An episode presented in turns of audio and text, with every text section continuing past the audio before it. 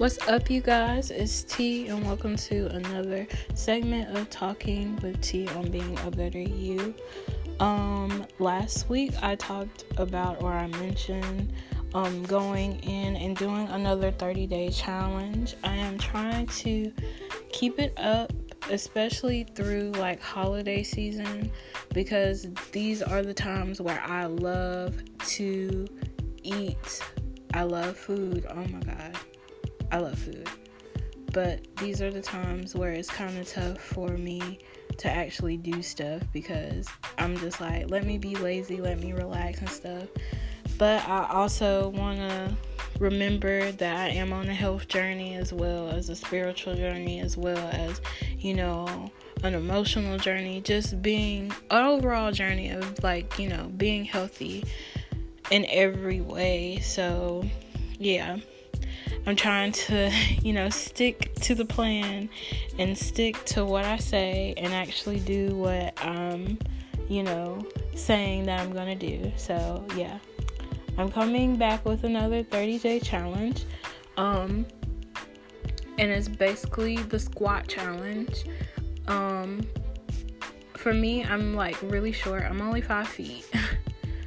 like legit 5 feet flat. So, um I I do have issues with my like legs and stuff. For me personally, I want to tone my legs more and you know be stronger and like you know have more stamina and things like that. So for my um for my 30 day challenge, I decided to do the 100 squat challenge. And I felt like I could do that and also like just add it into my workout that I'm I'm already doing from my previous challenge of just staying active. So I mix up my um I basically mixed it up in with my regular um workouts now. So my squat challenge is basically doing 100 squats a day. You guys do not have to do 100 squats a day, but if you do want to do the squat challenge, just try like 50 maybe, you know, or just try to do uh, an enough amount for you because I believe that you guys know your body and you know how your body works. And if you can't do it, that's fine. But if you want to go on this journey with me doing the squat challenge, um, I'll just, you know, keep you guys updated with it. This is my um I'm in my second week right now. I started last week. That last week passed. I've I started it. So yeah, this is my going into my second week of doing it and it's pretty good. I'm really surprised at myself that i actually can do 100 squats and the way that i do it i use a circuit routine. So basically i, I start off with like 50 squats then i'll go into like a running man and i do some jumping jacks i do some high knees, I do some crunches, I do some like muscle work with my arms. Yeah, and light weights with my arms. And then I end it back with 50 more squats. So those 100 squats can be spread out through the day. If you want to do 25 squats at separate times of the day, you can do that. Like four times a day, you could do that um it's really it's really easy and it's really simple.